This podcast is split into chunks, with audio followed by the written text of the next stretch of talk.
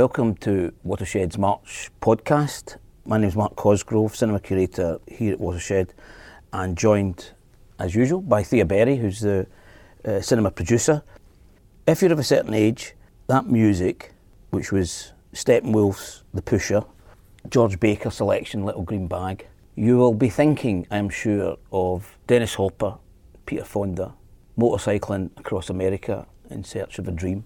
Or you'll see a bunch of dark shaded, sharp suited guys walking down a high street looking very cool uh, because they are now inextricably linked with the films Easy Rider for Steppenwolf and Little Green Bag from Quentin Tarantino's Reservoir Dogs and really illustrate, I think, brilliantly how music can be used in films to create very iconic, um, what, what have become iconic and actually era defining uh, films. So, you know, Easy Rider very much of the 60s, Quentin Tarantino from the 90s, the, the early 90s.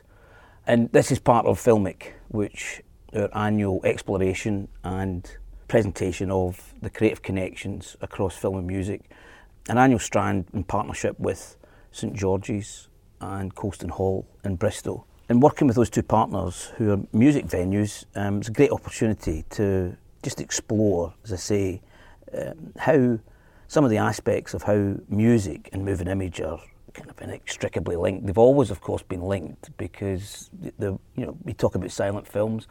Hey, folks, they were never silent. Um, there was always music of some sort that was happening. But what I wanted to do um, in the season, uh, the brunch season in March, is, is look at what were kind of really era-defining soundtracks. Um, and it started with it started with Easy Rider, that first one that um, we just heard. That was the first time the pre-recorded music had been used in film. Really? Yeah. So uh, what it was was existing music, you know, that that um, had been made by musicians, bands, and there was no other score. It was all of those chosen tracks, um, and of course they're all iconic tracks of um, this that '60s era. As I say, Steppenwolf. You, you had the band. You had Roger McGuinn. Um, so there were there were music of a generation, and of course of that hippie generation. And Hopper and Fonda wanted to connect. I don't think they, they consciously thought, "Oh, I want to connect with," but th- that music was part of the culture and this was a and part of the counterculture, and this was a film that was of the counterculture, and it changed everything at the time. But the music, the connection with the music, and just luxuri- luxuriating in the the full tracks of, as I say, Steppenwolf, Born to Be Wild, uh, The Pusher, um, and similarly, this is what uh, Quentin Tarantino did differently, mm-hmm. but with Reservoir Dogs, is he, he seemed to um, archive. I mean, had you had anybody ever heard of George Baker selection before Little Green Bag? I don't. No, I, I no, certainly, probably not. No. no, no. I mean, this is this is the thing, and I think you know what what what Tarantino did was was as well as sort of um, have this encyclopedic knowledge of of film. He also had a encyclopedic knowledge of popular music. Mm. So you just have to think about the Dick Dale stuff in, in Pulp Fiction. It really, really connects and gives the films, um, his films, a real dynamic, which we saw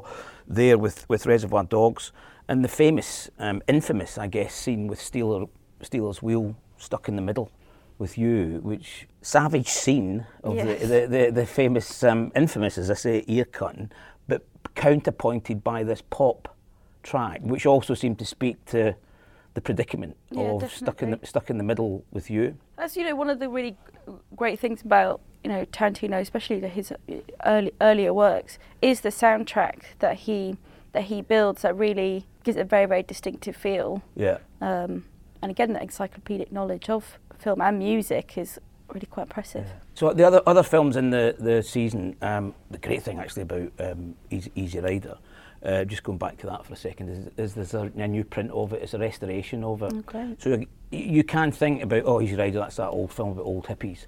Uh, I, I um, was privileged to see it in um, the new print in Il Cinema Ritrovato in Bologna. And the, it was screened in the Piazza Maggiore, 5,000 people, huge screen, great sound mm-hmm. system, watching Uh, and that film just came alive again in that moment. And it, it's just, well, I forgot, I'd forgotten how experimental it is visually, but then with the music as well, it, it it's just as powerful now. I mean, it's it's there's a pessimism in it now, I have to say, which I, hadn't quite clocked the first time round. But um, it, it, there's no doubt that that link of popular music of the time, um, and as I say, no other um, music, there's no composer you know, asked to compose music for it. There's no, it's all pre pre-recorded existing pop music um, from the time. Just a little anecdote for those Bob Dylan fans out there. If you're a Bob Dylan fan, you'll actually know the story. But anyway, um, is is that you know Dylan was obviously one of the iconic figures of the time of the era. Um, Dennis Hopper uh, asked him, "Look, can can you do a piece of music? You know, can we both use and can you write something?" for the film, uh, unique for the film. Dylan actually had a big problem with the ending of the film. He, he, he, and he said, "No, I, I don't, I don't buy the end. You know, I don't buy the direction that this film that is going in." Uh, but he wrote down on a napkin, as you do, the river flows, it flows to the sea. Wherever that river flows, that's where I want to be. And, and said to Hopper, give that to Roger McGuinn and he'll know what to do with it. Uh, Roger McGuinn subsequently wrote The Ballad of Easy Rider, which concludes the film. Uh, and also Roger McGuinn from The Byrds does a brilliant version of Dylan's um, It's All Right Ma, I'm Only Bleeding. So they didn't get Dylan, but they got uh, they got they at least a bit of him. They got they got they got a bit they got a bit of the '60s icon in there as well. Mm. Um, but other films in the in the season uh, include um, Saturday Night Fever, yeah. which brought John Travolta to great prominence. That is a soundtrack that I know I haven't even seen the film, and I know that soundtrack you, inside out. You're staying alive, yeah. Bee Gees. You're you're you're already on the dance floor. Exactly. Yeah. yeah, uh, it's one that really, um, from like my parents growing up, was always on from them running orchestras, and we always used to. It was like a staple yeah. that we used to do every year. So yeah, I know the words to all the songs, but I actually don't know any, really a lot about the plot of the film. And, the film, the film's the film is really great. Um, it's it's it's part of that sort of seventies New York uh, films of that, that, were coming out at the time. Um, I mean, a bit like Taxi Driver, obviously a different different milieu than Taxi Driver, but mm. really, um, when, when you watch them now, they're like documentaries of the period. They capture the the city as it was obviously then. It's very much about working class because um, John, Travolta John Travolta's a working class white guy, uh, Hispanic, who, who um, the way in which he escapes is through um, the music of the time, and that music was um, disco, uh, which was both uh, multicultural and it was it was uh, gay as well as um, heterosexual. Mm. It was a meeting place of community on the dance floor. And, and so it's got a, a, message there as well, but a brilliant celebration of, of the music, and really was part of getting disco as a as a genre into kind of wider wider circulation. And interestingly, another one that the harder they come that was shown, um, Jimmy Cliff um, filmed in Jamaica, and again, the harder the, uh, the the harder they come, the harder they fall. You can't not but link those two lines. You can't help but hearing a bit of reggae. Um, and that film really mainstreamed, was part of kind of mainstreaming reggae in the late 70s. Uh, and then we conclude with a kind of reverse of films which have taken pre existing pop music and actually works from uh, what was described by Pete Townshend of The Who as the concept album. So there was this album, um, Tommy, that Pete Townshend had written and was wanting to explore narrative, I guess, through music so that all the songs were connected in some way to, rather than being individual songs on the album, um, were actually an exploration of a character through a whole load of songs, which lent itself then, of course, to being made into a film. Um, and it was famously made into a film by Ken Russell, the um, visionary maverick British director, Ken Russell. Um, and he has some visionary maverick scenes in, in Tommy, um, which when I saw, I'm old enough to have seen it when it was first released, and I'm still scarred by uh, Tina Turner's Acid Queen rendition uh, and the, the scenes that. The, the, the treatment that Roger Daltrey, who of course is a deaf, dumb, and blind guy, who then uh, the Acid Queen tries to sort him out with this contraption, uh, which, as I say, kind of traumatic to this young teenager at the time. um, but then you had you had Elton John, you know, huge star, still a huge star, obviously, but a huge star, uh, rising star um, of, the time, doing Pinball Wizard with those incredible um, extra large Doc Martens. Uh, uh just a, a, a, fantastic film, which, again, which has been um, like Easy Rider has been restored, and you know it's a new print of it, so it's a great opportunity to see um, a new print, but also to hear that fantastic album by The Who, music by The Who, um, and with the other films, um, again, not just seeing the images, but hearing the music and how they work with the images in this season. Filmic runs for couple of months. It's, it's, it runs in March and April, and then in April, um, the season that we've got is uh, exploring the contribution that women have had in uh, music, uh, which is more and more being being recognised. And I thought it was absolutely um, fantastic that the Oscars and the BAFTAs um, that happened earlier this year, the, the composer Hildur Guðnadóttir won for Joker, her, her score for Joker. She did an absolutely incredible score for the the um, the series Chernobyl, and she's she's a classically trained cellist and she has um, just been doing wonderful scores and justly um, acknowledged for her work on Joker. She actually shared the studio with Jóhann Jóhannsson. Who, oh, really? Yeah, who who in Berlin, uh, um, who again did incredible scores for films like Sicario and and um, Arrival.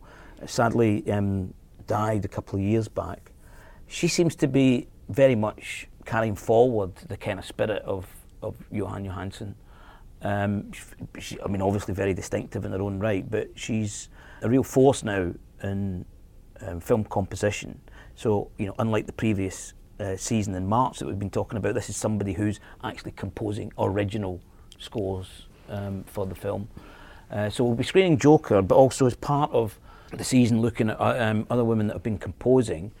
Mica Levi, of course, that absolutely incredible score for Monos. And and she she's a, another um, person who's really changed the approach to um, scoring films with Under the Skin, uh, with those um, haunting strings, sounds, and sort of very distorted kind of sound that accumulates and really has a, a, a life of its own that's working with that's working mm, with the film. Totally. She really creates a kind of edge. Um, so yes, we're, we're, we're, screening Monos, and other the other two films that we're screening are the the Kingmaker, which is a documentary that just came out last year about um, Imelda Marcos. A brilliant, brilliant documentary. Quite frightening at this sort of um, sort of slightly delusional uh, matriarchal figure in yeah. the Philippines.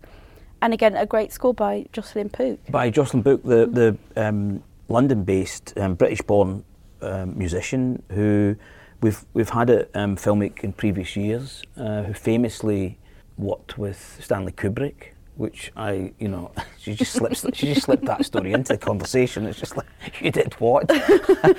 um, but yeah, she's she's working on this. She's done the score for this documentary, and then Manchester by the Sea, which was a, a Oscar-winning film from a few years back and it's scored by Lesley Barber, who I hadn't realised had done um, the, the, amazing score for, for that film. This this season's rounded up by documentary that we're screening um, called Making Waves: The Art of Cinematic Sound, which um, we showed previously, but I thought I'd bring it back for um, this particular season because if you're interested in the area of sound and film, music and film, and it is a huge, hugely rich area. The more you find out, the more you just see it's, it's you know, moving image and, and, and music are just so inextricably linked. We, of course, you know, we know that from Hitchcock and Bernard Herrmann and, you know, um, Steven Spielberg, John Williams, but th- there are whole teams that are working on the soundtracks and on the scores for films. Um, and this documentary really goes into all the different elements of it. it, it Apocalypse Now is you know, a huge touchstone because that changed sort of everything with Walter Murch. The way in which the sound was mixed in that film is just quite extraordinary. If you remember the opening scenes of Apocalypse Now when the helicopter sound changes, mixes with the, the fan sound in, Oh, the, in the room, and then you, you, you, you have the flames from the napalm, and then you have the doors all mixed in there into this kind of seamless sound. You think, "My God, what is going on there?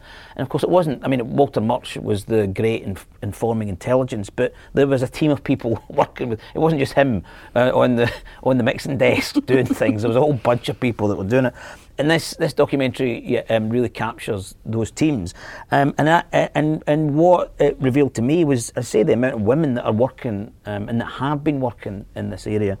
So people like Bobbi Banks who worked on recent, most recently, amazing back catalogue, but most recently worked on um, Dolomite is My Name, the Eddie Oh, Murphy um, yeah. film, Queen and Slim, the film that we screened earlier this year, and what what she's doing on the films is um, it's called ADR, which is automatic dialogue replacement. Whoever knew uh, with films that we needed or had automatic dialogue replacement.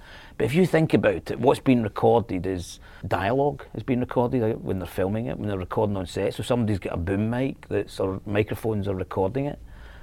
You've got that. You've then got any sounds that are around. You've then got any music that might be coming in. You've got any mix that's going. All of these things have to be mixed together. But you've got to make sure that people can hear the dialogue. You can't hear the dialogue. Uh, you know. So that. So how is it recorded? Is the recording good enough? Is have we got the sound? Is it how is it going to be mixed into all? It's a hugely complex world of which Bobbi Banks is quite exceptional at doing at doing this. And then you've got um, Anna Behlmer, who's a recording mixer. Um, she was in fact the first woman to be nominated for sound mixing, and she's worked on um, you know a whole range of films from Braveheart through Thin Red Line, and again is about that precisely that mixing side. So whilst Bobbi Banks is making sure the dialogue is absolutely correct in the mix and is you know being recorded and people can hear it, Anna Behlmer is is how do you mix all of these things together so that you hear um, what the, the the director wants you to hear at any particular point.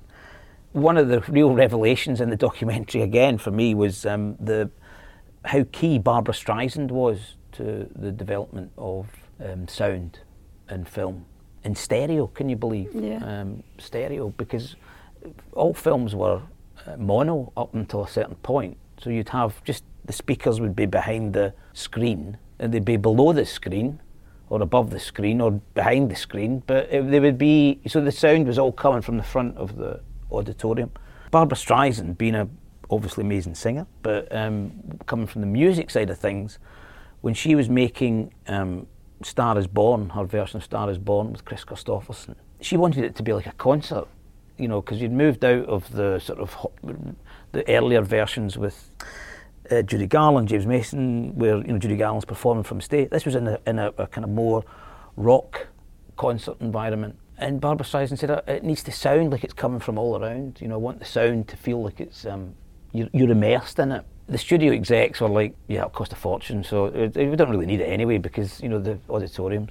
But she knew that Dolby were developing stereo and the things were happening.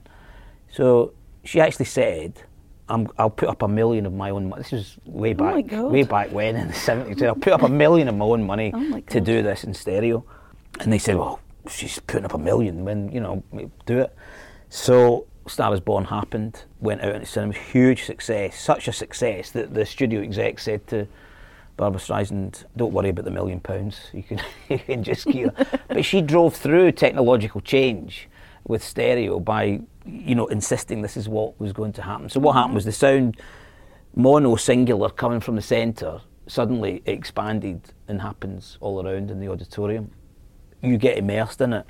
And then it, it goes through to, you know, films like Top Gun, amazing sound that's happening in, in Top Gun when you think about it as a immersive experience in the cinema, and then you know just all the way through into the present day when sound, uh, you know, we're recording this in a, a cinema auditorium where there are speakers all the way around, and you know now we're getting speakers in the the ceilings, so the sound becomes really important, and then how you mix that, how you deal with it, how you make sure that everything's clear and the audience gets the experiences, is you, it- there are so many different elements. So as I say, this documentary really delves into that area, celebrates the whole creative part of you know making not just music but sound and the contribution, amazing contribution that women have made in all parts of that process.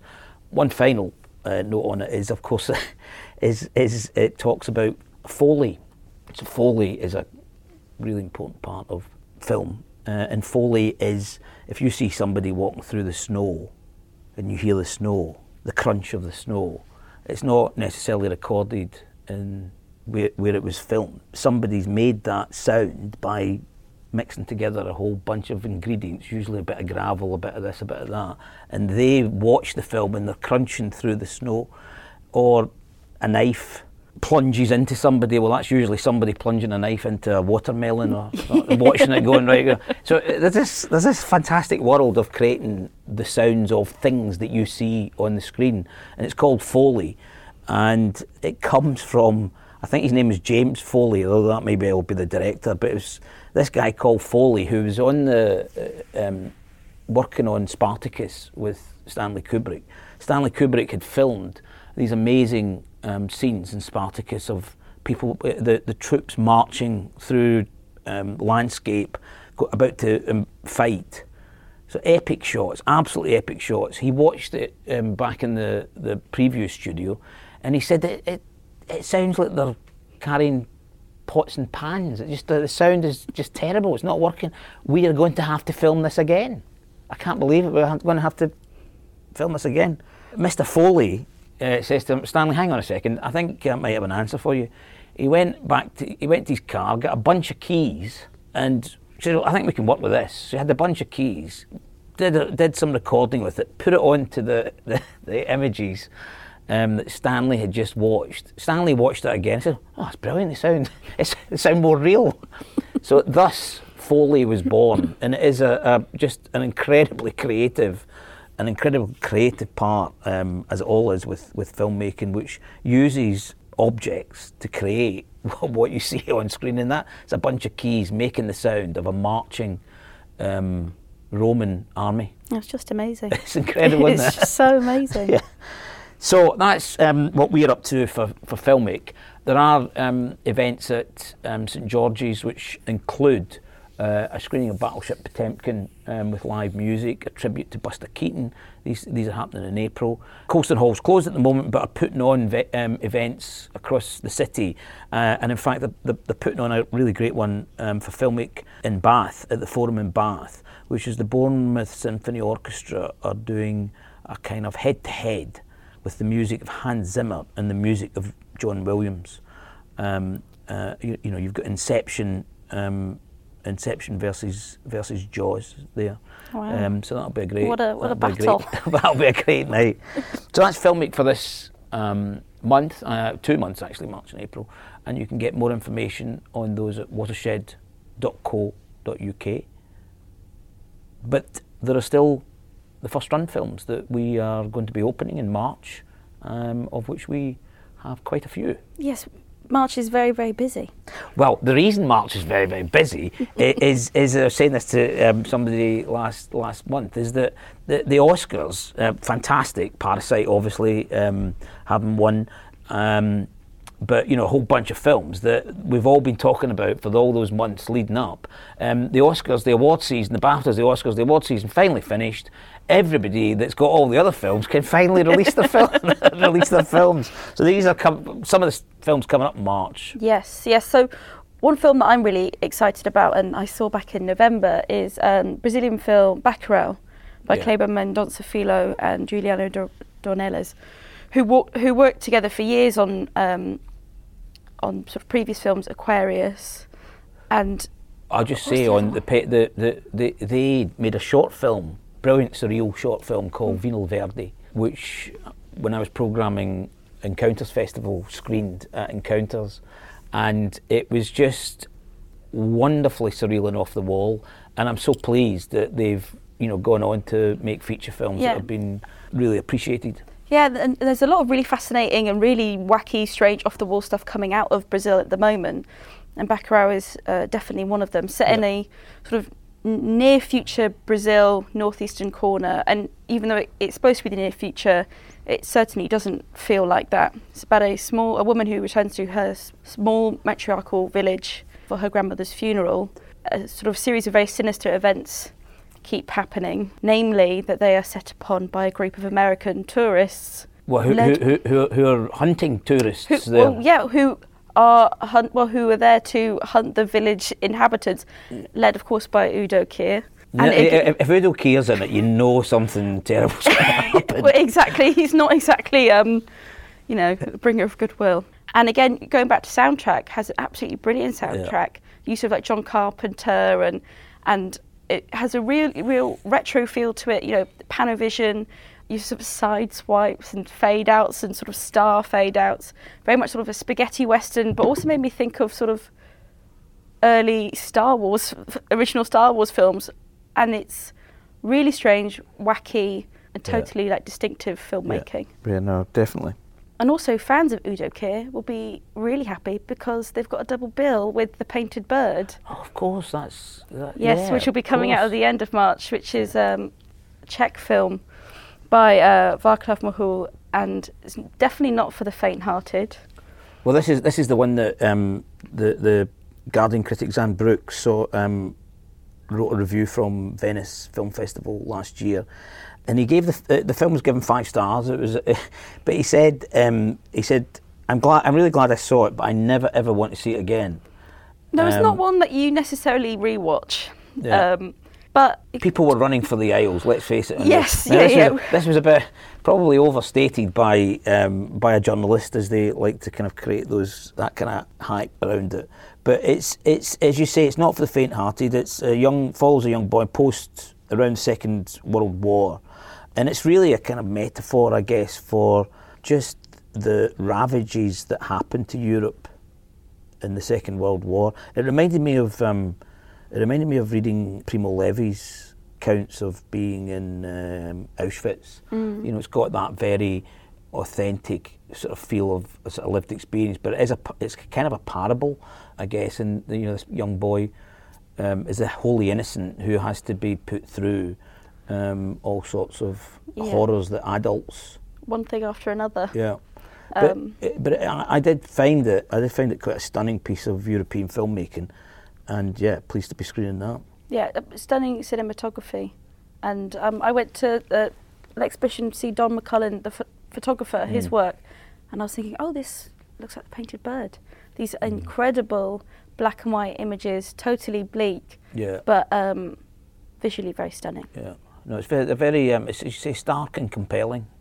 This month we've got um, a clutch of directors coming to visit. First up was the Georgian, um, the great Georgian film, and then we danced. Oh, it's a, a, just a really stunning piece of filmmaking from Levan Akin, and we have him. We're really lucky to have him coming to Watershed on the 9th of March for a preview screening and a Q&A set in modern day Tbilisi at a dance company, um, and it's you know about a, a young, very very ambitious and very committed dancer, and then a, a charismatic and incredibly talented new dancer joins the company.